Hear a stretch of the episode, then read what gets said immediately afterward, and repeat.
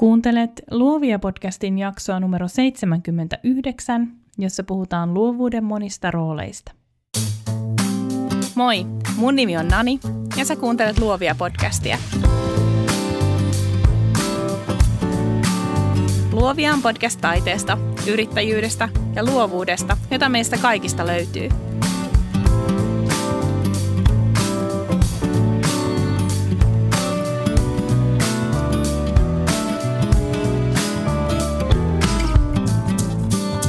Jakso on kaupallinen yhteistyö Coworking-tila Mestan kanssa. Hanna Kivisalo on kirjoittaja, opettaja, äiti, puoliso sekä monia muita asioita, kuten mahdottoman hyvä motivaatiopuhuja. Löysin Hannan kirjoitukset Instagramista reilu vuosi sitten ja tekstit on merkinnyt mulle hengähdystaukoa arjesta. Ne on olleet lupa vain olla. Kun pyysin Hannaa vieraaksi, halusin hänen rohkaisevan just sua, joka elät ruuhkavuosiarkea ja harmittelet, kun hommat jää kesken. Tässä varsin rennosti syntyneessä jaksossa Hanna jakaa loistavat vinkit siihen, kuinka taidetta voi tehdä ihan joka päivä, ihan vähän kerrallaan. Ei tarvitse pyrkiä olemaan edes hyvä, tarvitsee vain tehdä. Ootko valmis inspiroitumaan? Tervetuloa Luovia podcastiin Hanna Kivisalo. Kiitos, kiva olla täällä. Kutsut sä itseäsi kirjailijaksi vai kirjoittajaksi? Kirjoittajaksi. Se on Miten sä sit määrittelet? Niin, miten sä määrittelet sit kirjailijan? Tii. mä en tiedä, varmaan sen takia mä en määrittele itteni kirjailijaksi, kun kirjailija jotain hienompaa ehkä. Mä oon niinku tavallinen. Mä oon kirjoittaja. Ja siis mä teen myös, mähän kirjoitan paljon muutakin. Et nyt mä oon tehnyt tavallaan kirjan, okei. Okay? Mutta mä oon kirjoittanut blogia, mä oon kirjoittanut kaksi musikaalin kirjoitusta, mä oon kirjoittanut lauluja, niin ne ei mene siihen kirjailijaan, niin kuin, mm. tiedätkö, siihen käsitteeseen. Ja mun mielestä kirjoittaja on jotenkin ihana sana. Niin onkin. Se on, se on jotenkin, siinä on semmoista, jotain semmoista vapautta ja sellaista. Joo. Kirjailija on, se on siinä kansien välissä. Joo, se on tiukka formaatti ja mä en halua Joo. ikinä tiukkaan formaattiin. Nyt kun me nauhoitetaan tätä on lauantai puolen päivän aikaan ja Hanna istuu autossa, koska se on ainoa hiljainen paikka heidän kodissaan.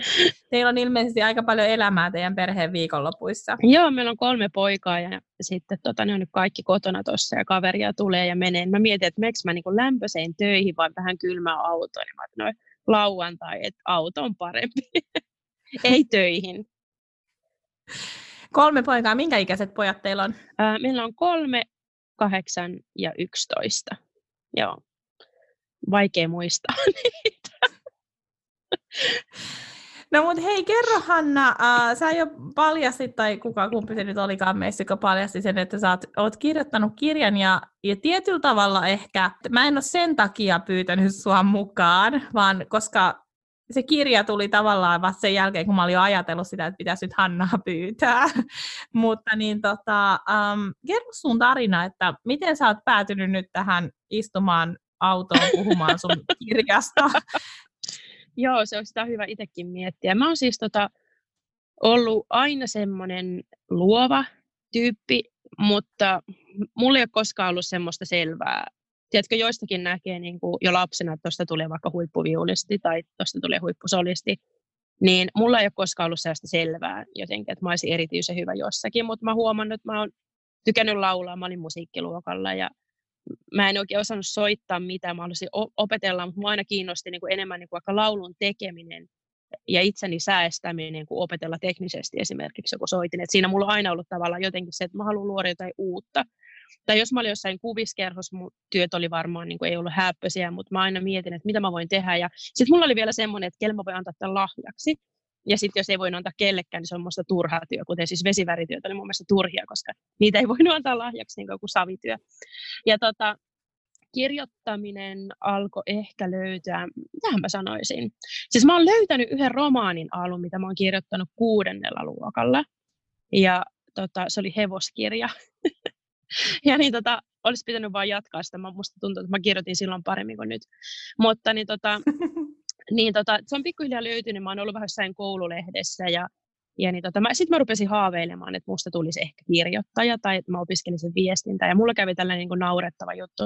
mä aina kerron tai mä vaan toivon, että ihmiset ymmärtäisivät oikein, mutta tota, mä siis kirjoitin äidinkielen ja mä sain siitä M, joka on siis niin kuin vastaa kasia, joka on siis numero niin kuin hyvä. Että olet hyvä kirjoittamaan, mutta mä ajattelin, että tämä oli niin kuin hirveä epäonnistuminen, että, että kaikki saa tämän niin kuin, tota, M tästä, että tästä saa, niin kuin, kaikki, jotka vihaakin kirjoittamista saattaa, niin sitten mä ajattelin, että mä oon huono tässä, että musta ei voi tulla ikinä tällä alalla mitään.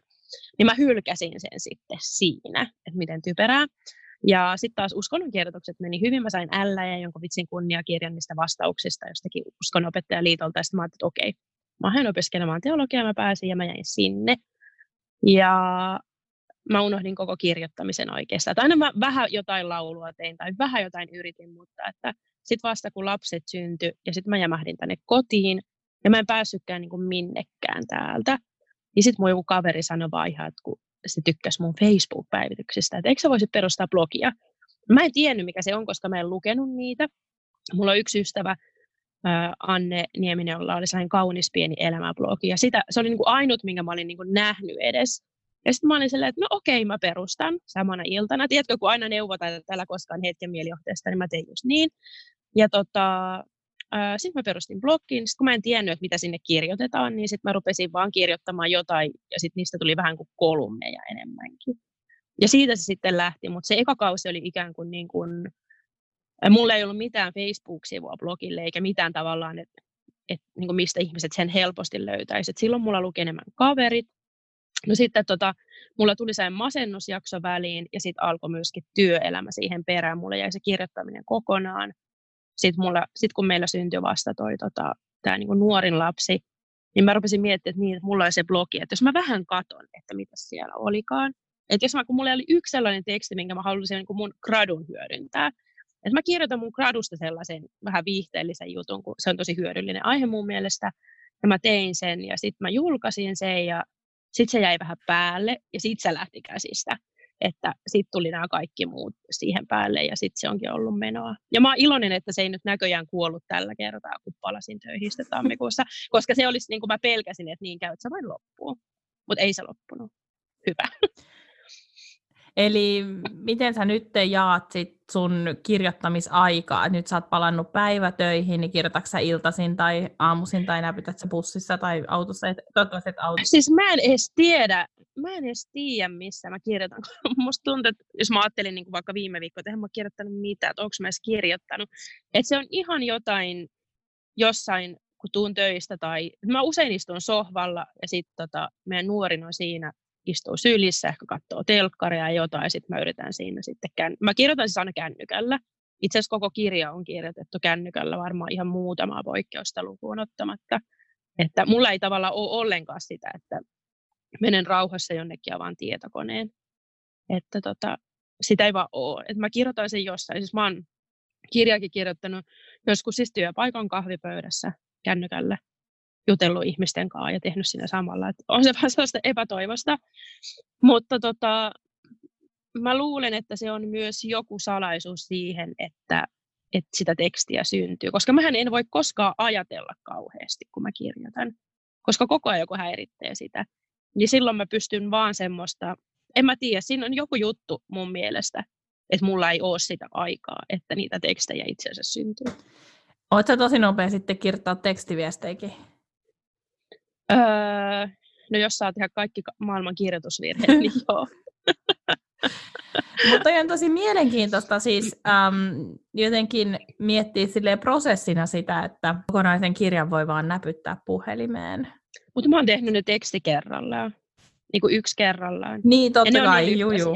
Niin ei se tunnu siltä, koska sitten ne on siirretty sieltä blogiin ja sieltä sitten talteen, että et, mähän olin siis kirjoittanut kirjasta noin 70 prosenttia ennen kuin mä tiesin, että mä teen kirjan. Että tavallaan mä en ole tiennyt, että mä kirjoitan kirjaa, kun mä oon kirjoittanut kirjaa. Että se on myös niin kuin osa selitys. Se sopii mulle hirveän hyvin, koska niin kuin, mä tarvin, niin kuin, mun luovuuden niin kuin edellytys on täyspaineettomuus. Ja jos mä vaikka asetan itselleni jonkun tavoitteen tai aikarajan, niin mun hommat tyssää heti saman tien. Et mun pitää, niin kuin, mulla pitää olla täysvapaus, että jotain syntyy. Et vasta silloin, kun multa ei odoteta mitään, niin sitten sitä rupeaa tulemaan. Ja mä en edes itse saa odottaa itseltäni mitään, niin sitten sitä vasta rupeaa tulemaan. Että... Niin, eli et olikohan ehkä niin tässä sun ylioppilaskirjoituksissakin kävi vähän sitten tavallaan sen, koska sulla sä sait sen arvosanan, niin se oli se, mihin se sitten tyssäs. Tyssäs siihen, ja siis hmm. eihän nyt jälkeenpäin kun ajattelee, niin, niin kuin mitä on, niin kuin, mä oon nyt itse opettaja, mulla on vähän joku käsitys siitä, mitä koulussa tehdään muillakin tunneilla kuin omilla, niin, niin eihän se ole niin, niin kaukana luovasta kirjoittamisesta, vaikka siinä on ripaus sitäkin, mutta eihän siinä tavallaan sitä mitattu siinä kokeessa. Mutta mä en tiennyt sitä silloin. Mä luulin, että se on vaan niin kuin leima päälle, että, että sä oot ok, mutta sä et ole, susta ole niin kuin mikä ihmeelliseen. Siis sehän on ihan naurettavaa, mutta niin mulle kävi. Mulla on itsellä pikkasen sama kokemus kirjoittamisesta, mutta se ehkä ei niin kuin vielä kariutunut ylppäreissä. Yliopistossa kuitenkin kirjoitettiin paljon esseitä, Joo. kirjoitettiin kandia, kirjoitettiin gradua ja näin. Ja ja tota, sitten mä jotenkin ajattelin siellä, että kun mä ajattelin, että kaikki on hyviä kirjoittaa niitä esseitä. Kyllä. Tiedätkö, niin kuin mä jotenkin ajattelin, että tämä on se perustaso, millä niin. mennään. Niin, niin. Tain syystä. Silloin se sitten niin kuin jäi. Se jäi niin kuin vähän semmoinen, että okei, no nyt ne on kirjoitettu, gradu on kirjoitettu, se on jätetty. Ei mun tarvi enää tässä nyt oikeastaan kirjoittaa. Kyllä. Ja sitten tuli valokuvaus. Mm. Ja mä jotenkin ajattelin, että se on se medium, jolla niin kuin mä haluan Joo. tehdä. Ja siis onhan se totta kai niin, niin. Siis hyvin paljon, mutta mä aistin tota samaa jotenkin sitä, että et sitä uudelleen löytämisen riemua Joo. jostain Joo. asiasta. Ja sitten kun tajuaa, että ei herra Jeesus, se oli 2016 vai 2015, kun mä tajusin, että ei hittolainen, että et siis tämähän on, siis, tämähän on maailman parasta. Mä niin. voin taas vaan istua ja mä voin mm. päättää, missä järjestyksessä nämä sanat menee tähän niin. paperiin. Ja siis se on, siis toi on yleensäkin niin tyhmä ajatus siis, siis se, että pitäisi olla jotakin jossain hyvä, että voisi tehdä sitä. Se on, niinku, se on maailman tyhmin ajatus, mutta se on niinku, kai se pitää sitten vaan jotenkin niin kuin kaikkien, niin kuin, tai melkein kaikkien jotenkin, tiedätkö, taltuttaa se ajatus. Koska jotenkin mä ajattelen, että kun luovuudessa on niin kuin kyse paljon enemmän sitä kuin siitä, että joku on, niin kuin, se on niin ihmeellistä, että jotenkin se, että kuka on hyvä tai erinomainen, se pitäisi niin kuin ensimmäisenä unohtaa siitä. Mutta mm. jotenkin tuntuu, että että miten, miten me eletäänkin sellaisessa maailmassa, että siihen tarvii jonkun luvan. Että sun pitää olla riittävän hyvä, että sä voit ilmaista itseäsi. Hyvänen aika. Itsensä ilmaiseminen on niin jokaisen ihmisen perusoikeus ja niin kuin velvollisuuskin mun mielestä. Että, mutta tällaiseen me mä, mennään. Mä just äh, ennen kuin aloitettiin, tein tässä töitä, mä editoin meidän meidän, tota, oltiin Berliinissä, niin editoin valokuvia, ja sitten mä olin, mä olin ihan fiiliksissä joistain niistä kuvista, että vitsi, Joo. miten vitsi miten makea, että et olipa, niinku, olipa niinku just hyvä oikeaan aikaan mm. tuossa, tulipa hieno kuva näin. Ja sitten mä menin Instagramiin mun katukuvaustilille, ja mä näin sen yhden valokuvaajan, jonka töitä arvostan tosi paljon, mm. ja hän oli laittanut sinne jonkun uuden kuvan, ja menin katsoa hänen profiilia, ja mä ajattelin, että mä oon ihan nolla. Joo. Mä oon ihan nolla. Mä, en ole, mä haluaisin olla niin kuin, mä haluaisin vähän enemmän kuin hän. Niin. Ja joka kerta, kun mä annan itselleni sen ajatuksen, että mä haluaisin olla vähän enemmän kuin hän, niin mä niin. menen kauemmas itsestäni. Kyllä, joo. Vertailu tappaa vertailu tappaa enemmän kuin syöpä, että, Kyllä. että sille ei voi niinku mitään, ja se pitäisi vaan niinku lopettaa. Mm. Mutta se on yllättävän vaikeaa, varsinkin kun sullakin on kuitenkin sellainen työ, että se niinku edellyttää sitä, että sä olet siellä, missä ne muutkin on, niinku vaikka Instagramissa. Että tavallaan että niinku tuo julkaisuformaattikin on sellainen, että sä niinku altistut koko ajan myös sille, että sä näet koko ajan jotain mieletöntä. Että versus se, että joku istuu kotona, kököttää ja tekee sieltä, eikä niin kuin ikinä tavallaan tiedä, mitä muut tekee, niin se on ehkä helpompi olla niin. Oltaspa me vaan semmoisia kotikököttäjiä niin. ja voisi tehdä vaan omassa rauhassa, eikä olisi mitään painetta ulkopuolelta. Se olisi kyllä helpompaa. Mä yritän tuossa heilutella.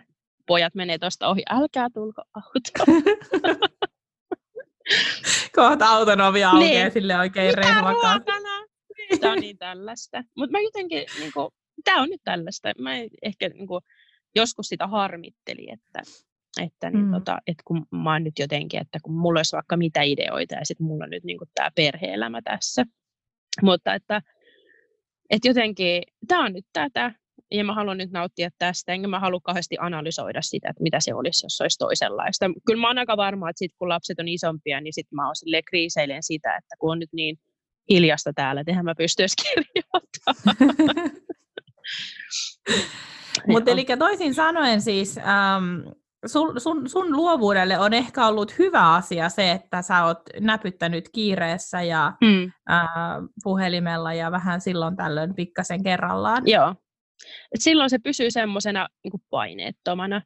Ja niin tota, sitten mulla on tietysti auttanut se, että silloin kirjoitusten tai kirjoitusten kirjoittamisen alkuvaiheessa tai silloin kun mä aloitin tämän niin kuin kirjoittamiskauden ikään kuin uudestaan, niin mulla oli tosi paljon, ää, mä olin niin kuin vielä pitkän terapian lopuilla ja se oli niin kuin paljolti vielä sellaisia, että tuli isoja tunnepurkauksia, jotka oli niin kuin pakko saada, tietkö, että, että joko mä lyön jotain tai sitten mä kirjoitan, että mä saan tämän itsestäni ulos.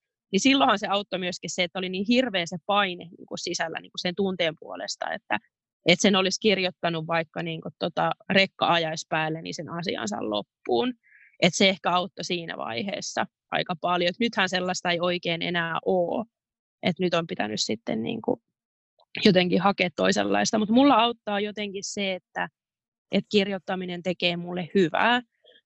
Ja se, että mä usein niin kuin myös rauhoitan itseäni sillä. Tai että jos on niin kuin liian kiireistä ja mulla tulee sellainen, että nyt mä oon niin kuin kadottanut itteeni yhteyden, että nyt mulla ei niin kuin suju, mulla ei suju mikään, niin usein se on mulle niin kuin semmoinen, että mä saan itteni takaisin. Ja koska se on niin hyödyllinen, niin sitten se tavallaan se aika tulee otettua jotenkin. Että mä saan itse siitä niin paljon. Ei välttämättä siitä, että mitä mä kirjoitan, vaan siitä hetkestä, kun mä pysähdyn ja kuuntelen itseäni. Ja no sä tiedät varmaan, mitä se, että kun joku vie oikein mennessään ja vaikka kaksi tuntia kirjoittaa, ja sitten kun lopettaa, niin tuntuu niin kuin olisi ollut viikon ulkomailla. Että on mm. yhtäkkiä semmoinen, ai niin, että mä oonkin täällä, että et, niin, tota, ah, mä, olenkin, mä oonkin täällä kotona. Ja sitten on se niin kuin virkistää myös tavallaan, kun saa sen katkoksen niin kuin niihin omiin ajatuksiin. Et ehkä se, se niin kuin mahdollistaa että mä saan siitä niin paljon, niin siksi mä niin kuin löydän sen ajan. Joo, siis me eilen, äh, sä tiedät varmaan sohvaperunat. Joo. Me eilen tota, äh, aina satunnaisesti katsotaan sitä miehen kanssa ja, ja tota, eilen sitten, eilen illalla katsottiin, sohvaperunat alkoi ja mä ajattelin, että mä luen samalla. Ja sitten sohvaperunat loppu ja mun mielestä sohvaperunat oli vasta alkanut. Okay. Ja se on niin kuin, mä kysyin mun mieheltä, että, että loppuuko se jo? Mm. Koska mä jotenkin ajattelin, että tulee mainoksia, vaikka mä tiesin, että se tulee Yleltä. Yeah.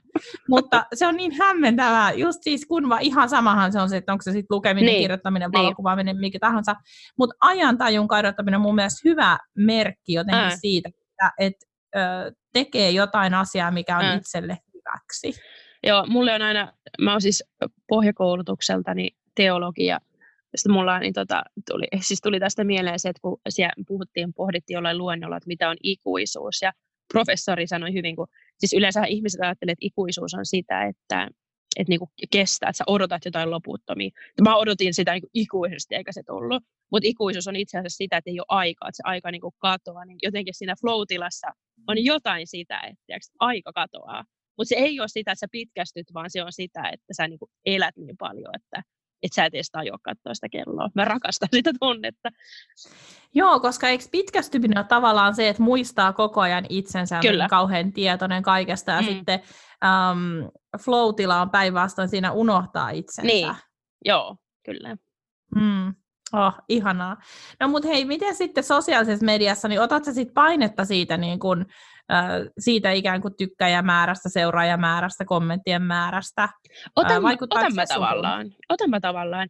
Siis mä yritän ajatella tietysti ja niin kuin pyrkiä siihen, että se ei vaikuttaisi. Mutta kyllä mä huomaan, että jos mulla on itsellä ollut kirjoittaessa jostain tekstistä hyvä fiilis, ja sitten se vastaanotto on tosi vaisua, niin mä huomaan, että se kyllä vaikuttaa muuhun, että tulee vähän se, että aijaa, että mä luulinkin väärin jotenkin, että et, niin tota, et kyllä se vaikuttaa.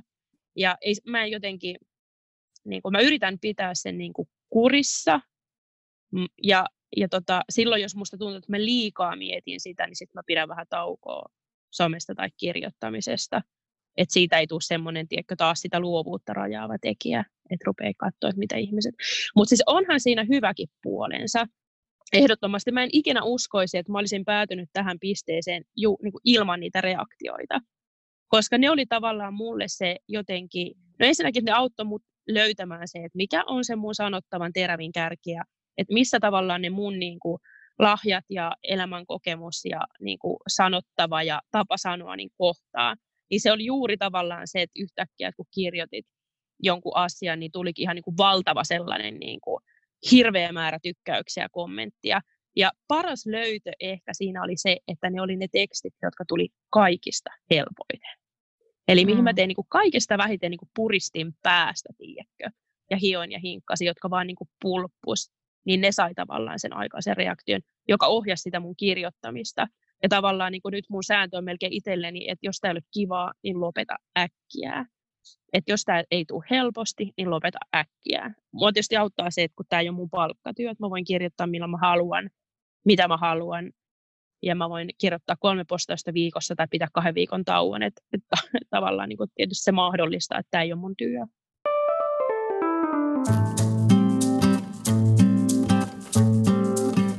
Tiedätkö sen tunteen, kun sun pitäisi keskittyä johonkin ihan täysillä, mutta huomaatkin ravaavasi työpisteinen jääkaapin välillä? Vaikka mä rakastankin mun kotitoimistoa, joskus tarvitsen uuden ympäristön synnyttääkseni uusia ajatuksia, herätelläkseni nukkuvia tehoja tinkimättä työmukavuudesta. Jos olet ollut mukana luovia iltateellä, tiedät kuinka kodikas paikka meidän yhteistyökumppanin Mesta Coworkingin Helsingin tila on – Helsingin lisäksi mesta löytyy myös Kotkasta. Mestat on suunniteltu tukemaan friikkujen työrytmiä. Pääset työskentelemään 24-7 ja voit solmia mestan kanssa sopimuksen joko päivä- tai kuukausikohtaisesti. Luovia verkostolaisille Mesta tarjoaa ilmaisen kokeilupäivän plus ensimmäisen jäsenyyskuukauden puoleen hintaan. Tämän lisäksi tarjolla on aina villasukkia, kahvia, teetä ja lokerojääkaappi. Enää ei omat ruuat katoa.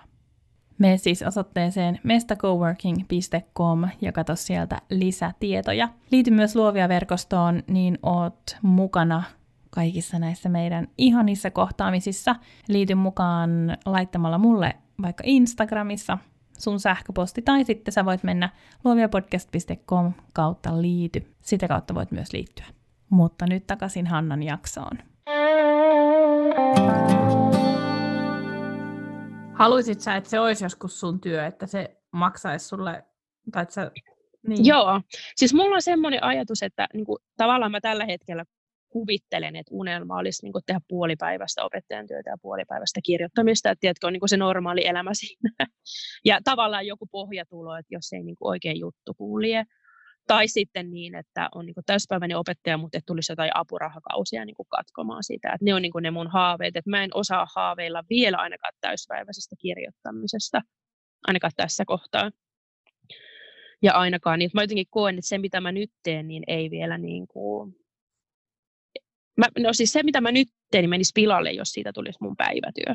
Että mun pitäisi ehkä löytää vielä jotain muuta kirjoittamisen lajeja sitten. Että mä oon niin kuin että joku, jos nyt miettinyt, niin kuin mikä olisi joku haave, niin olisi hauska päästä käsikirjoittamaan jotain sarjaa, joka olisi komediaa. Se on ehkä tällä hetkellä mun semmoinen haave. Siis mä, niin kuin, mä en voi sille, mitä mun tekstithän on tällä hetkellä niin kuin hirvittävän vakavia tavallaan. Ja kun mä en ole yhtään vakava, mä oon niin sen vastakohta, että mä oon niin kuin, niin kuin yrittänytkin välillä, että hei mä haluan kertoa jotain hauskaa välillä, mutta vitsi kun niitä ei vaan tuu. Että mä ehkä tarvisin niin kuin sille omalle toiselle puolelle jonkun muun kanavan, missä mä saisin vähän niin kuin irrotella, tiedätkö, joku siskonpeti, että niin kuin, ei mitään rajaa tyylisiä. Mutta siis, ähm, eikö sulla tullut just vähän aikaa sitten joku vähän vitsikkäämpi teksti?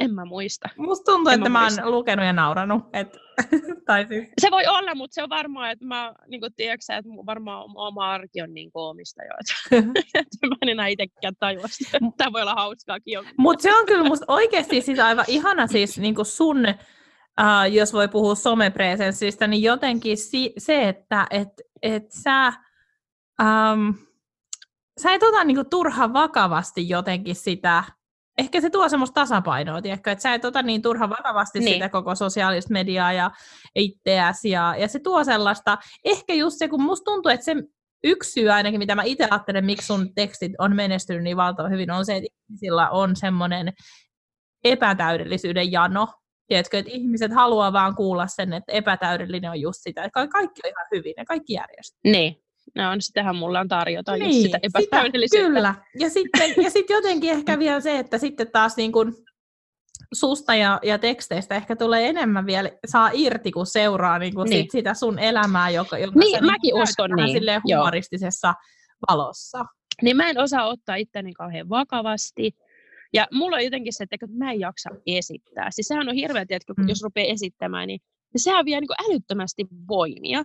Ja mä huomaan, että sit jos mä lähden niin kuin sille tielle, että mä yritän olla enemmän kuin joku on, niin sit mulla menee, siis mä rupean kontrolloimaan kaikkea, mä rupean stressaamaan, sitten mulla menee yöunet ja sitten mulla tulee sellainen ahdistus, kun mä putoon. Et, et mulla ei ole tavallaan tällä hetkellä myöskään niinku varaa esittää mitään, että se kostautuu välittömästi. Et mä en jotenkin jaksa sellaista. Ja sitten mulle kuitenkin ollut ehkä sekin, että sit kun mä oon ollut oma itteni, niin mä oon saanut siitä valtavasti positiivista palautetta. Niin se on myös tavallaan vahvistanut silleen, että okei, että et, niinku, et ei edes niinku, kannata, tiedätkö, esittää mitään. Ja mä huomaan itse, että ketä mä seuraan somessa ja, niin tota, ja mitä juttuja mä seuraan, niin mä usein tykkään siitä, kun ihmiset niin kuin vaan selittää jostain, kuinka ne vihaa sitä, että pyörästä menee ketjut tai jotain. että mä saatan harpata ne sellaiset syväselitykset, tiedätkö, kun ne oikein yrittää sanoa jotain. Sitten mä vaan rakastan katsoa, kun ne on ihan hermaana, kun niillä menee ketjut, koska siinä mä niin näen sen ihmisen, tiedätkö että toi on ihminen, mä oon ihminen, mä tykkään toista ihmisestä. Et se on mulle Kyllä. paljon tärkeämpää kuin sit se, että kun niin menee tiedätkö, kulmakarvat ryppyyn, että nyt täältä tulee niin kuin, diippiä, mm. sittiä, niin mm. siinä kohtaa mä oon sille seuraava. Muistatko sä teidän arjesta jotenkin sellaisia hetkiä tai tilanteita, jossa sä ajattelet, että, että nyt jäi perhe kakkoseksi, kun äiti vähän luovuuden puusta? Joo, Joo. niitä tulee jatkuvasti. Niitä tulee jatkuvasti kaikista pahinta oli silloin, kun mä tein lauluja. Se oli ehkä silleen, että mä olin heikolla hapella muutenkin, mutta laulujen tekeminen oli semmoista, että, että mä jäin niin kuin ihan jumiin siihen. Ja sitten kun mä niin kuin muka lopetin sen, niin sitten mä vaan niin kuin ärähtelin kaikille. Mä tavallaan lopetin laulun kirjoittamisen sen takia, niin kuin perherauhan takia. Että noi tota, blogitekstit, mitä mä nyt teen, on siitä helpompia, että ne tulee niin kuin, saattaa tulla usein yhdellä istumalla valmiiksi. Niin tota, se helpottaa siinä, että kyllä mulla paljon käy sitä, että mä haluan tehdä tämän, mä haluan nyt, mä teen tämän nyt, vaikka mä sitten ärjyisin kaikille, että olkaa hiljaa ja hakekaa jääkaapista jotain. Niistä on tietysti jälkikäteen törkeä morkkis. Mutta kyllä käy sitten toisinpäinkin, että sit lapset kyllä menestyksekkäästi pystyy terrorisoimaan. et vaikka mä olisin ansainnutkin se hetken, että tänään oli hyvä tilanne, kun oli yksi kuva, minkä mä löysin, minkä mä otin jemmaa sille, että hei tästä mä teen, että tämä, to, tämä sopi mun fiidiin. Ja sitten tuli, mun mies soitteli niin tota, musaa tuossa taustalla, ja niin tota, hän on hyvin innoissaan nyt Kanye Westin uudesta tuotannosta, ja, ja tuli se kuva, ja sitten biisi, mikä tuli sieltä taustalta, niin mä tajusin, että se kertoo siitä kuvasta, ja tuli heti semmoinen, että ah, että nyt mun pitää kirjoittaa, nyt mun pitää kirjoittaa, nyt pitää kirjoittaa, mutta kolmevuotias halusi katsoa nyt niin tota latelammasta, ja kun siis se haluaa jotain, niin mulla on siis mulla on temperamenttia, mutta mä häviän, niin mä totesin, että mä menen laittaa sen latelampaan nyt vaan, ja sitten kaukosäädin Ja joka hetkellä mä painoin ja odotin, että mene jo, mene jo, mene jo, niin mä vaan niin tunsin, kun se hävisi se ajatus tännekin taka-alalle. Ja jäi teksti tekemättä. Ehkä se tulee myöhemmin. Mutta siis ihana kuulla, että sullakin käy noin, että sulla on joku ajatus ja sitten se vaan katoaa. Siis mä kirjoitan sen takia paljon yhdeltä istumalta, koska mä menetän yleensä, että jos mä en saa sitä tekstiä niin kuin sanotaanko 70 prosenttisesti valmiiksi, niin todennäköisesti se ei tule koskaan valmiiksi. Et mä voin vaan jättää sen hiomisen sitten niin kuin myöhemmälle, mutta usein mä en niin kuin sit enää saa sitä ajatuksesta kiinni, jos mä hyödynnä heti sitä, mikä sieltä tulee. Onko sulla jossain puhelimen muistiinpanoissa iso liuta jotain hajanaisia lauseita, että tästä joskus ehkä lähtee? Ennen mulla oli, mutta nyt mä en enää tee niitä, koska mä toteen, että, että jos on tarpeeksi hyvä ajatus, se todennäköisesti tulee uudestaan. Et ihan jotkut sellaiset timantit saatan ottaa ylös, että mä tiedän, että tässä on joku, mutta, tai tässä on hyvä otsikko vaikka, sellaista mä niin teen. Mutta ehkä mä en enää niin, niin hirveästi. Et mä oon ehkä ruvennut luottamaan, että se tulee kun se tulee, ja sitten kun se tulee, niin kirjoitetaan, ja jos ei kirjoittaa, niin sitten tulee joku toinen aihe myöhemmin. Et niin kuin, tota, ehkä mä luotan siihen, että niitä ajatuksia tulee, että ei tarvitse niin jokaisen lauseeseen tarttua, niin kuin, tiedätkö, se viimeiseen oljekorteen. Kerro hei Hanna, miten sä sait kustannussopimuksen? No tämä meni sillä äh, helposti ja hauskastikin, että, että muuhun otettiin yhteyttä melkein vuosi ennemmin, kun mä kirjoitin sen sopimuksen. Tämmöisen tota, pienen kustannusyhtiön, niin, tota, niin kuin tavallaan se, joka hänen pyörittää, niin hänen vaimonsa seurasi blogia. Ja sieltä tuli sitten viesti, että, että hei, että kannattaisi lähettää käsikirjoitus, että, niin tota, että meillä on tämmöinen kustannusyhtiö. Ja, ja mä niin kuin lupasinkin, mutta sitten tuli ensimmäinen ongelma se, että en mä, mikä on käsikirjoitus? no, mä googletin sen. Ja mä en ole niin kuin vieläkään oikein niin kuin varma, että mikä on käsikirjoitus. Pitääkö mun kirjoittaa se kirja vai mitä mä teen? Ja sitten mulle rupesi vaan tulemaan jotenkin semmoinen hassu olo, että, että ei, että, että tässä tuntuu, niin kuin, tämä tuntuu jotenkin väärältä, että ei nyt. Ja mä en tavallaan hylännyt sitä ajatusta, ja sitten mä kuitenkin hylkäsin sen. Ja tota, sitten meni melkein vuosi eteenpäin. Mä olin aloittanut työt. Oli eka työpäivä semmoinen, että musta tuntui, että mä en niin kuole tähän. Että kyllä mä selviän tästä. Ja, ja mulla oli niin eka päivä, että mulla oli niin aikaa työpäivän jälkeenkin tehdä muuta kuin töitä.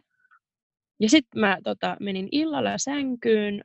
Mä muistan vieläkin, mun mies oli lähtenyt urheilukaalaan ja mä oli jo pimeätä ja siis valot pois. Ja sitten se ajatus vaan tuli niin kuin boom sille päähän, että nyt on aika tehdä se kirja se tuli tosi puskista mulle, koska mä en ajatellut sitä, mä olin unohtanut sen asian, hylännyt tavallaan sen ajatuksen. Mä en ollut miettinyt koko ajan, sitten se tuli päähän niin kuin kerralla.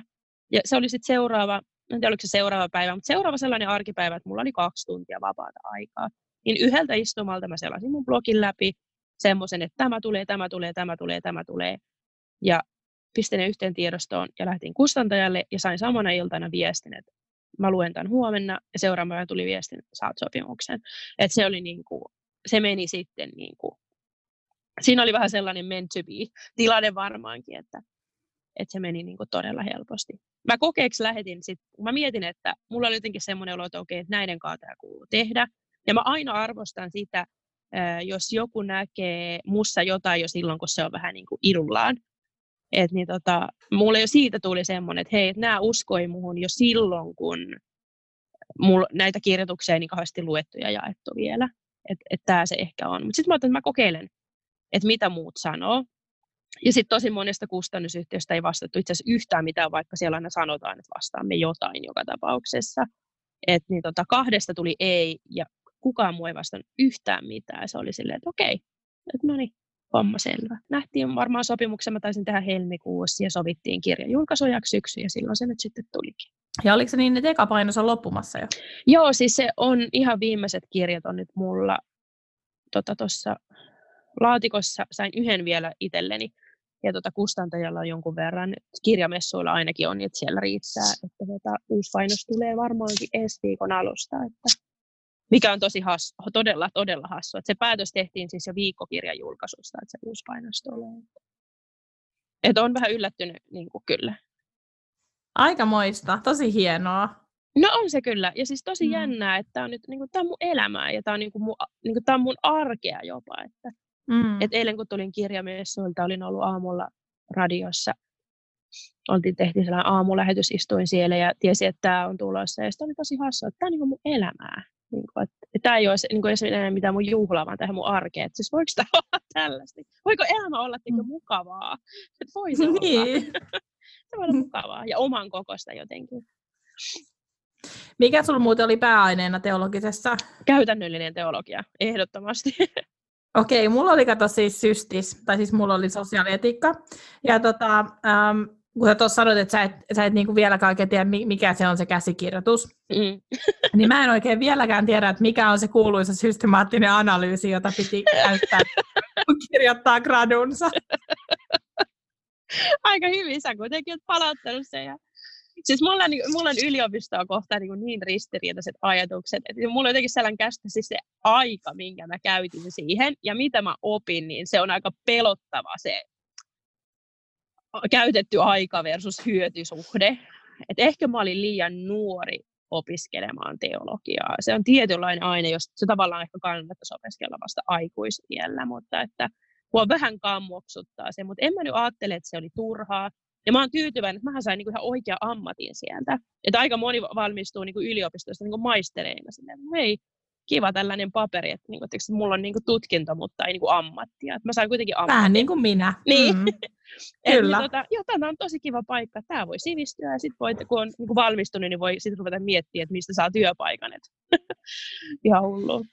Toi on ihan totta, siis se on, sitä ei edes pidä ruveta ajattelemaan, niin kuin ainakaan listaamaan, että mitä kaikkea opin yliopistossa, ei. koska, koska siitä, ei, niin kuin, siitä ei seuraa mitään hyvää. Mutta miten, miten sä ajattelet itseäsi kirjoittajana, että, että miten sä haastat itseäsi? Tai, tai kun sä sanoit tuossa, että, että ehkä jotain, mitä sanaa sä käytit, että jotain muu, muun tyyppistä kirjoittamista myös mm. rinnalle, mm. mutta miten sä haastat itseäsi, tai onko sä ajatellut käydä jotain kirjoittamisen yliopistoa? Siis, no mä meinasin jo langeta siihen. Mä olin tuossa opintovapaalla niin kuin ton, tota, nuorimmaisen jälkeen ja mä yritin niin kuin, päästä luovan kirjo... Onko se luova kirjoittaa? Siis niin kuin, kirjoittamista opiskelemaan. On, joo. Mutta se ei onnistunut. Niille, niiden aikataulut ei sopinut niihin mun aikatauluihin, että sitten tota, en päässyt sinne ja sitten tota, jäin jostain paitsi tai vältyin virheeltä, en tiedä kumpi kävi. Entäs annat sä itsellesi arjessa sit jotain semmoisia niinku kirjoitustehtäviä tai... En. Vai et? En. Siis mä kirjoitan vaan käyttöön. Siis mä oon ollut aina sellainen, että mä en usko tiedäkö pöytälaatikkoon kirjoittamiseen. Että mulle se on aina jotain semmoista, että joka pitää päästä niin kuin jakamaan.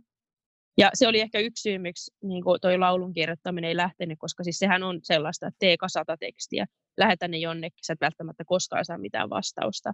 Ja sitten ne jää niin kuin ikuisesti käyttämättä. Et mulle se kirjoittaminen ja kaikki luovuus on jotenkin tosi, niin kuin, että se on vuorovaikutusta, ja jos ei sitä tuu, niin, niin mä en saa niin kuin, sitä kiksejä, että mulla on niin kuin, laatikko täynnä tavaraa. Ei. Eli sä kirjoitat tavallaan myös sit, niin kuin muita varten ihan yhtä lailla? Muita varten, mutta se on myös niin kuin itseä varten. Niin kuin, tiedätkö, että mä saan itsekin siitä vuorovaikutuksesta ja siitä, että se te, niin kuin asia, Kyllä. mitä mä oon tehnyt, tulee jaetuksi niin se ei anna vaan muille, vaan se antaa mulle itselle. Mä tuun silloin myös nähdyksi ja kohdatuksi, kun joku kohtaa ja niin kuin kokee sen, mitä mä oon niin kuin saanut aikaan. Mm, kyllä.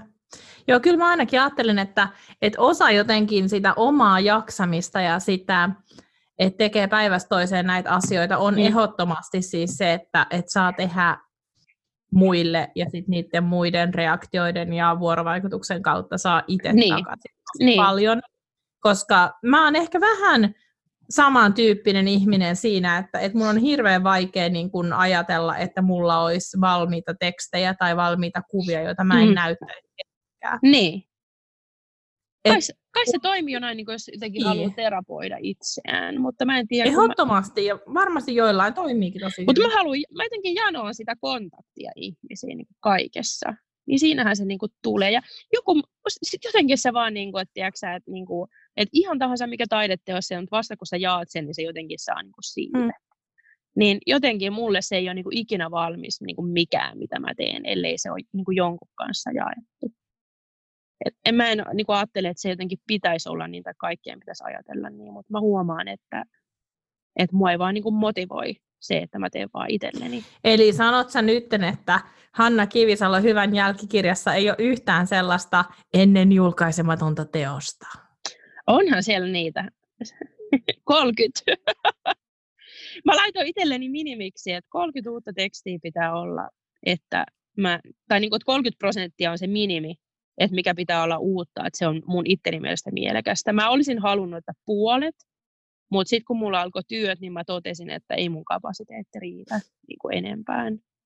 Niin tota, sitten mä laitoin, mutta mä sain sen just varmaan niin kuin just ja just tavallaan se oman tavoitteeni täyttymään. Ja yli sata sivua sellainen mulla oli, että vitsi, että jos ei mene yli sata sivua, niin mä en niin lähettää. tuli. Arvaa, millä se lopulta tuli. No. Se jäi johonkin 96, kunnes kustantaja rupesi puhumaan, että, että, että, että kun niitä ei ollut jaoteltu, niitä tekstejä, että pitäisikö tässä olla jotkut niin kuin, niin kuin osastot. Ja että sitten niin kuin sinne tuli niitä välisivua. Mä olin sille ehdottomasti osastot. tuli yli sata sivua. Legendaarinen väliotsikointi. Niin kuin, aamen, väliotsikoikaa ihmiset, jos tarvitte. Siis tätähän on yliopistossakin jo käytetty, kuulee. Kappaleen jakoa ja riviväliä suuremmaksi, niin sillä. Kyllä. Se on se niin kutsuttu minimalistinen gradu. Pelkkää välilyöntiä silleen. Joo. Mä pysyn se apofaattisen teologiaan, että mä en sano mitään. Mutta siis sehän on itse asiassa, tai mä arvostan hirveän paljon niitä, kun on, on siis kirjoja, jotka tehdään jostain kolumneista mm. tai blogikirjoituksista tai näin, niin mun mielestä se on vähän lukijan aliarvioimista, mm. jos julkaistaan vaan vanhoja kirjoituksia. Niin, siis musta tuntuu itsellekin hirveän tylsältä ajatukselta, että okei, on paljon semmoisia, jotka ei ole lukenut mun tekstejä koskaan, mutta kun mä tavallaan halusin antaa sen kirjan just niille, jotka on niinku lukenut niitä ja jotka on niinku kommentoinut ja tykännyt ja kannustanut mua, niin niillähän mä sen halusin tavallaan sen, niinku jotenkin sen kirjan ensisijaisesti. Niin mun mielestä olisi tosi tylsää, että jos siellä ei olisi mitään sellaista, mitä ei voi netistä lukea. Ja siksi mä en olisi sitä asiaa miettinyt, mutta en ole niin ainakaan näillä näkymin julkaisemassa niitä somessa, niitä kirjassa olevia tekstejä. Et mä haluan pitääkin sen niin, että, että siinä on niin joku järki siinä kirjassakin. Okei, eli, emme, em, eli kannattaa todellakin etsiä käsiin tämä kirja, jos haluaa lukea niin. kaiken, mitä Hanna on kirjoittanut. Niin, kyllä.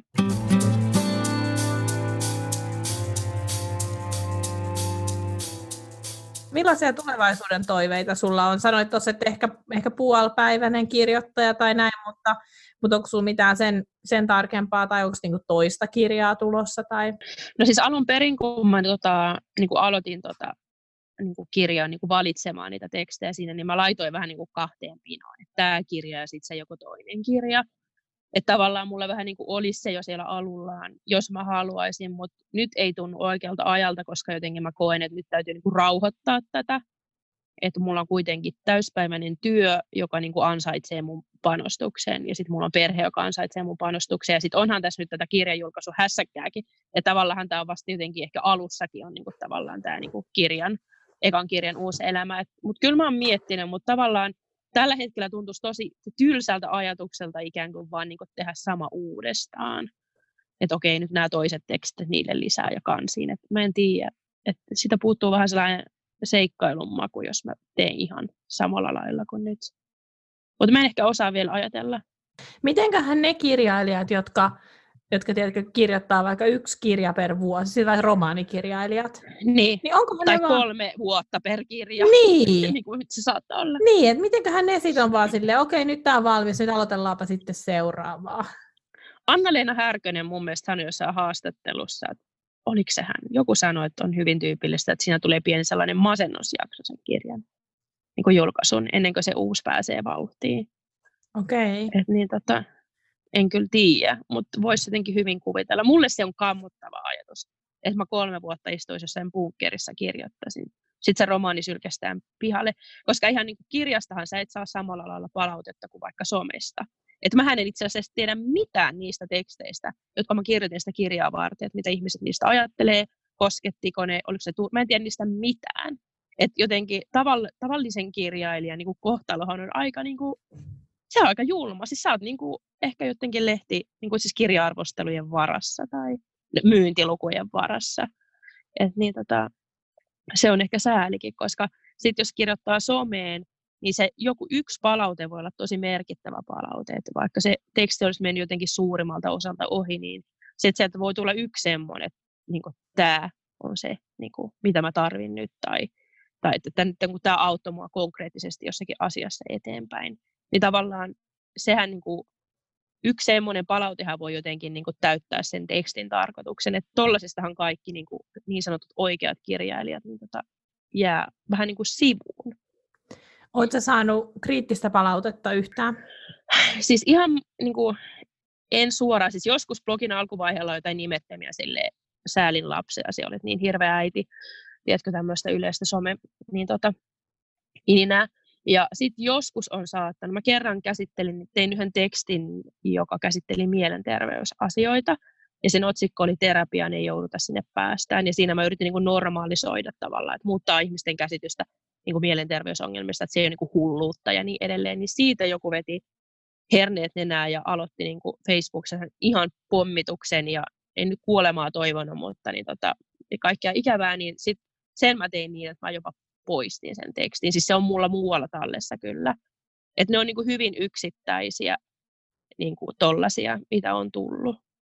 Mä en oikein tiedä edes, miksi niistä tulee niin vähän. Tai miksi niitä tulee niin vähän. Ehkä sen takia, että mä kirjoitan, että vaikka ne tekstit on mulle useimmiten henkilökohtaisia, niin mä ikään kuin jätän vähän niin kuin sen minän paikan vapaaksi sille ihmiselle itselleen Että tota, onko se sitten se, että niinku, et mä, joku, jotain, jotain mun tavassa kirjoittaa on sellaista, että, että mistä ne ihmiset, jotka haluaa purkaa pahaa oloa, niin ne ei saa niinku kiinni siitä. Mm. Et mä en ehkä anna tavallaan tiettyjä aseita mua vastaan, koska mä huomaan, että, että mistä ihmiset nyt raivoo jossain, niin jos joku puhuu vaikka, että imetin ja näin ja annoin korviketta näin, tai että sä annat jotenkin tällaisia yksityiskohtia, niin sellaisia ihmiset saattaa niin kuin tarttua ja ruveta pommittamaan. Mä en tavallaan anna niitä, koska ne ei kuulu siihen mun tyyliin kirjoittaa. Et siis mä oon päässyt todella, todella vähällä niin tuon suhteen. Mutta se on hyvä. Se on todellakin hyvä, koska mulla ne, mua ne kyllä satuttaisi. Mä en osaisi olla välittämättä.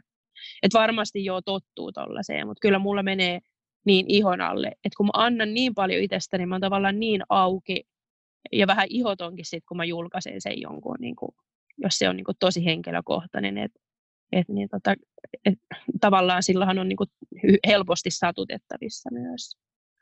Mutta ehkä mä laitan itteni niin likoon, että ihmiset vähän niin kuin kokee sit jonkinlaista myötätuntoakin, että et, niin tota, ehkä sitten ei tule tarvetta satuttaa. Ja mun blogia lukee tietyn tyyliset ihmiset, ja mitä mä oon nyt heitä niin kuin tavannut, niin ne on kyllä niin kuin, niin kuin aika uskomattomia ihmisiä, siis todella niin kuin lempeitä, empaattisia, armahtavaisia niin kuin kaikille mokille ja ymmärtäväisille. Että et mun niin kuin, lukijat on myös niin kuin, jotenkin sellaista vähän erityistä, niin kuin, erityistä porukkaa.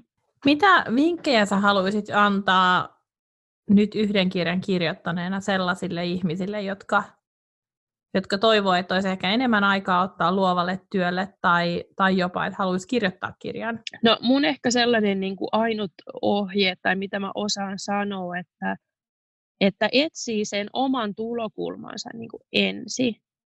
Että tota, usein on tämä sanonta olemassa, että tulee hyväksi jossain asiassa, niin pitää tehdä 10 000 tuntia. Jotain. Mun mielestä on siitä typerä sanonta, koska niin tota, ei tarvitse tulla hyväksi mun mielestä. Sama olla. Mutta niin tota, siinä on yksi sellainen juju, mihin mä oon tuohon sanontaan tarttunut, on se 10 000 tuntia. Että et miettii, että mikä semmoinen asia on, että oikeasti jaksaa tehdä sitä 10 000 tuntia ja ilolla. Että hakee sen, että vaikka jos haluaa kirjoittaa kirjan, niin ei ota sitä jotenkin itsestäänselvintää, että näin ne muut on sen tehnyt, niin näin minunkin se pitää tehdä. Vaan etsiä ensin sen jonkun tyylin kirjoittaa, missä on, mikä on niin kivaa ja ihanaa itselle, että sitä voi tehdä vaikka 10 000 tuntia ja tehdä se kirja siitä. Et mäkin tavallaan otin sen riskin, kun, siis kun mä kirjoitin, ja mulla on ollut koko ajan se ongelma, kun multa, jos joku kysyy, joka ei ole lukenut, että minkä tyylistä se on, niin eihän mä edes osaa kertoa, kun ei ne ole runoja, ne ei ole esseitä, se ei ole romaani, että niinku, et jos joku kysyy, että mihin niinku hyllyn tämä tulee kirjastossa, niin en mä edes tiedä. Ja mä vaan tein sen. Ja näköjään sitä nyt joku ostaa, vaikka sille ei ole sellaista itsestäänselvää, tiedätkö, hyllypaikkaa. Et jotenkin se, että et jos haluaa kirjoittaa kirjan, niin kirjoita sellaisesta, että, sä, niin kuin, että sen tekeminen on ihanaa tai hauskaa vähintäänkin. Ja sitten kun löytyy se kohta, missä on ihanaa tai hauskaa, niin sitten vasta käärii kunnolla hihat. Koska mä en olisi saanut ikinä kirjaa aikaiseksi, jos mä olisin yrittänyt tehdä sen vaan jotenkin sillä ajatuksella, että no tälleen se nyt pitää tehdä ja tällaiselta mun nyt pitää kuulostaa ja näitä mun nyt pitää kirjoittaa näitä asioita. Mä en koskaan saanut tehtyä sitä. Entäs ne ihmiset, jotka nyt ajattelee silleen, kuuntelee tätä ja ajattelee, että vitsi, olisipa tosi kiva, jos olisi enemmän aikaa. Ja, mutta on perhettä ja on kaikkea, on harrastuksia ja kaikkea. Miten, miten sä löysit sen, löysit sit, mä tiedän kahvipöydässä näpyttelemällä, mutta kuitenkin se vaatii aika paljon aikaa ja antautumista sille taiteelle. Kun mun tavallaan se vastaus on ollut, että älä jää odottaa sitä sopivaa aikaa, koska usein sen paremman ajan odottaminen on kyse, että ei ole kyse siitä, että ei olisi aikaa tehdä, vaan Kyse on siitä, että ajattelee, että mä en, vielä, että mä en ole tarpeeksi hyvä, että haluaa siirtää sitä asiaa eteenpäin ikään kuin ajatellen, että et, tiedätkö, sitten vasta kun mä oon varma, että mä onnistun sataprosenttisesti ja mä vielä vähän opiskelen, mä vielä vähän niin mietin tätä, niin sitten mä vasta tuun esiin. Et mä ehkä ajattelen usein, että tuosta ajasta puhumista on myös niin sitä pelkäämistä, että ei ole tarpeeksi hyvä ja siksi sitä lykkää. Mutta ehkä että mä oon jotenkin sitä mieltä, että rupeat vaan tekemään, että jos sulla on viisi minuuttia jossain, niin ota se, älkä jää odottamaan, että susta tulee jotenkin tarpeeksi hyvä. Se on ehkä se. Ja mulla varmaan, mä tiedän, että kaikkihan ei pystyisi keskittymään sellaisessa tilanteessa, kun mä pystyn. Että tavallaan ehkä sellaisille ihmisille mulle ei ole niin kuin antaa neuvoa, koska mä teen sitä kaauksen keskellä.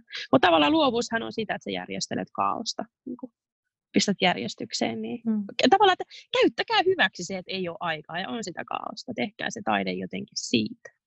Mutta onko sulla sitten tosi hyvä keskittymiskyky? No ei siis mun mielestä ole. Mutta tavallaan, että joku semmoinen, että mä en edes tiedä, että joku semmoinen vaan, jo, vaikka joku huuta siinä vieressä, niin tota, sitten mä vaan teen. Totta kai nyt siis lasten itku ja semmoisen pitää vastata, mutta et, et, niin tota, en mä osaa sitä selittää. Mä vaan, se on musta niin syvällä se, että mä haluan sen. Se luovuus on vaan niin lujassa, että se nyt vaan tulee, vaikka joku häiritsee. Mutta sä oot ilmeisesti siis ihmisenä siis silleen niin kuin, um, mä en tiedä mikä se sana on, mutta se on niin kuin moniluova. Siis tiedätkö siis sellainen, että sä, sä oot musikaalisesti lahjakas, sä oot kielisesti lahjakas, oot sä myös niin kuin, uh, miten sanotaan, visuaalisesti lahjakas, eli osaat sä, tai onko sulle piirtäminen tai maalaaminen mielekästä? Siis mä en oo, niin kuin, mulla ei ole semmoista niin kuin käsillä tekemisen taitoa, mutta mä koen olevani niin kuin visuaalinen ihminen, että kun mä esimerkiksi kirjoitin sitä musikaalin käsikirjoitusta, niin mä kirjoitin myös sellaista, koska mä, mä näen kaiken koko ajan, ja niin kuin, mun silmä osaa sanoa, että tossa, tossa kohtaa se on hyvä. Että mä koen, että mä oon visuaalinen, mutta että, että, en, niin kuin, että mä en osaa käsin tuottaa sitä. Mutta siinä kun mä kirjoitin musikaalia, siis, niin mä paljon mietin esimerkiksi ohjauksellisia juttuja, että et koen jollakin, jossain määrin olevani myös niin kuin visuaalinen tyyppi. Niin, siis tämä musikaali oli, oliko se vuosi sitten? se on niin esitetty nyt, tai me ollaan tehty niitä kaksi, mutta tämä jälkimmäinen oli viime keväänä, taisi olla mm. maaliskuussa, joo. Se oli siinä kirjan kirjoittamisen keskellä. oli näytökset ja loppusäädöt, se oli... ja sitten sä kävit vielä päivätöissä. Joo, se oli... Mä, mä en tiedä, miten se onnistui, mutta se vaan onnistui. Hmm. Ehkä sillä, en mä edes taju, koska mä olin siinä aika, aika syvällä siinä musikaalin tekemisessä. Mä oon kyllä juossut kierrätyskeskuksista etsii milloin mitäkin laukkua ja vaatetta ja, ja niin tota, että osallistuin aika laajastikin, että en vaan ollut pelkkä käsikirjoittaja, vaan olin sillä aika niin kuin korviani myöten siinä hommassa. Mutta sä halusit sen saada valmiiksi, halusit tehdä sen, se oli ehkä sitä. Siis että kun mä koin myös, niin kuin, että tuossa luovissa hommissa, kun, että se on niin kuin helpotuskin, että on useampi projekti, koska aina tulee jonkun kanssa se stoppi, niin sitten kun joku ei etene, niin sitten sä teet jotain toista. Ja koko ajan se tavallaan se pystyvyyden tunne pysyy, vaikka joku hetkeksi niin kuin tyrehtyisi ja tyssäisi. Et, et se myös niin ruokkii ehkä sitä niin tekemistä, että on monenmoista. Ja voi välillä vaihtaa, jos joku juttu ei kuuli. Et pahimpiahan ne on ne se, että on niin paljon aikaa ja tasa yksi tehtävä. ja sitten sä katsot sitä tyhjää paperia, että silleen, että itse mä oon niin huono mä vihaan tätä, mä, mä vihaan itseäni, mä oon niin huono, ei tule mitään. Että et se sellainen niin kuin runsaus voi myös niin kuin auttaa. Toi onkin hyvä vinkki. Että ei me yritäkään, yritäkään ähm, rajata pois sellaisia asioita, mitkä oikeasti kokee tärkeäksi, että ne pitää tehdä vaan. Niin. Ja sitten ehkä se, että mullakin toisaalta sit auttoi, että se oli kuitenkin rajattu se mun tehtävä ja, ja niin tota, että en mä niinku, et tavallaan siinä pitää vähän niitä omia rajoja tuntea. Että et ihminenhän pystyy tekemään tosi paljon, jos se, mitä saa tehdä, on sitä kaikista ominta. Et eniten hän kuuluttaa niinku ne tehtävät, jotka ei sovi itselleen niinku mitenkään. Et jos niinku organisointi ja se semmoinen aikatauluttaminen on niinku raskasta, niin pysyy pois niinku niistä tehtävistä. Et mäkin olen tavallaan saanut niinku mielettömän niinku lahjan myös, että mä sain niinku siihen tehdä biisejä, sain ideoida ja sain ideoida sitä ohjausta ja vähän puvustusta ja, ja kaikkia siinä. Ja sitten samaan aikaan niin kuin, mun ei tarvitse olla kuitenkaan se, joka kantaa se kokonaisvastuun tai, niin kuin, tai organisoi tai huolehtii siitä, että 200 lasta on niin kuin oikeassa paikassa oikeaan aikaan. Että tavallaan myös se, että löytää, niin kuin, tekee sitä, mikä on sitä omaa juttua, niin se on niin kuin yllättävän helppoakin Hei, aletaan Hanna lopettelee hiljalleen. Sä pääset sieltä vähän kylmästä alusta pois. Mitä kirjaa oot lukemassa tällä hetkellä? Onkohan mulla useampi kesken. Nyt mulla oli tuossa viimeiseksi kädessä Elli Meklinin nimesi on Rakastettu, semmoinen kirja. Mä luen aika vähän, niin kuin nolon vähän, että useinhan sitä kysytään kirjantekijältä, että mitä itse luet, niin siellä tulee vaan sellainen niin kuin hiljainen hetki, kun ja kehtaa paljastaa, että miten vähän mä luen. en mä ei, kun mä kirjoitan. Nimenomaan, ei sulla aikaa semmoiseen hömpötykseen. Ei mulla, niin, mm. nimenomaan. Mutta Ellin kirja on nyt niin kuin työn alla tällä hetkellä.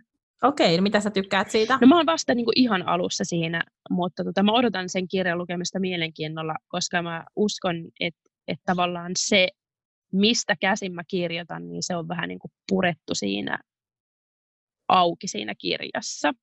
Siis se on enemmänkin niin kuin tietokirja. Hei Hanna, mistä sut löytää netistä? Instagramista sekunnit ja tunnit nimellä ja Facebookista myös. Siinäpä ne. Jos haluaa kirjan ostaa, niin mun voi apua. mä tiedän. Mä itsekin aina googletan vaan sekunnit ja tunnit holvi, että ehkä mä selvitän se osoitteen myöhemmin. Joo, mä laitan jakso muistiinpanoihin linkin, jos pääsee sitten äh, Hannan kirjaa tilaamaan itselleen. Hei Hanna, iso kiitos, että sä olit mukana ja ähm, mieletöntä oli kuulla sun ajatuksia luovuudesta ja jotenkin tästä tuli itsellekin tosi inspiroitunut olo. Mä toivon sulle kaikkea hyvää menestystä kaikkiin niihin lukuisiin projekteihin, joihin sä tulet tarttumaan. Kiitos ja kiitos, että sain olla. Arvostan kyllä niin kuin paljon niin kuin sun työtä ja sit, tota, sä oot siitä harvinaislaatuinen ihminen, että sä ikään kuin, niin kuin kun aika monet niin kuin miettii sitä, että miten saa nostettua niin itsensä esiin, niin sä nostat muita esiin, että se ei ole ihan tavanomasta, että kiitos jotenkin siitä, että sä teet sen mulle, mutta siis myös niille kaikille muille, että, että niin, tota, arvostan sitä kyllä tosi paljon. Kiitos.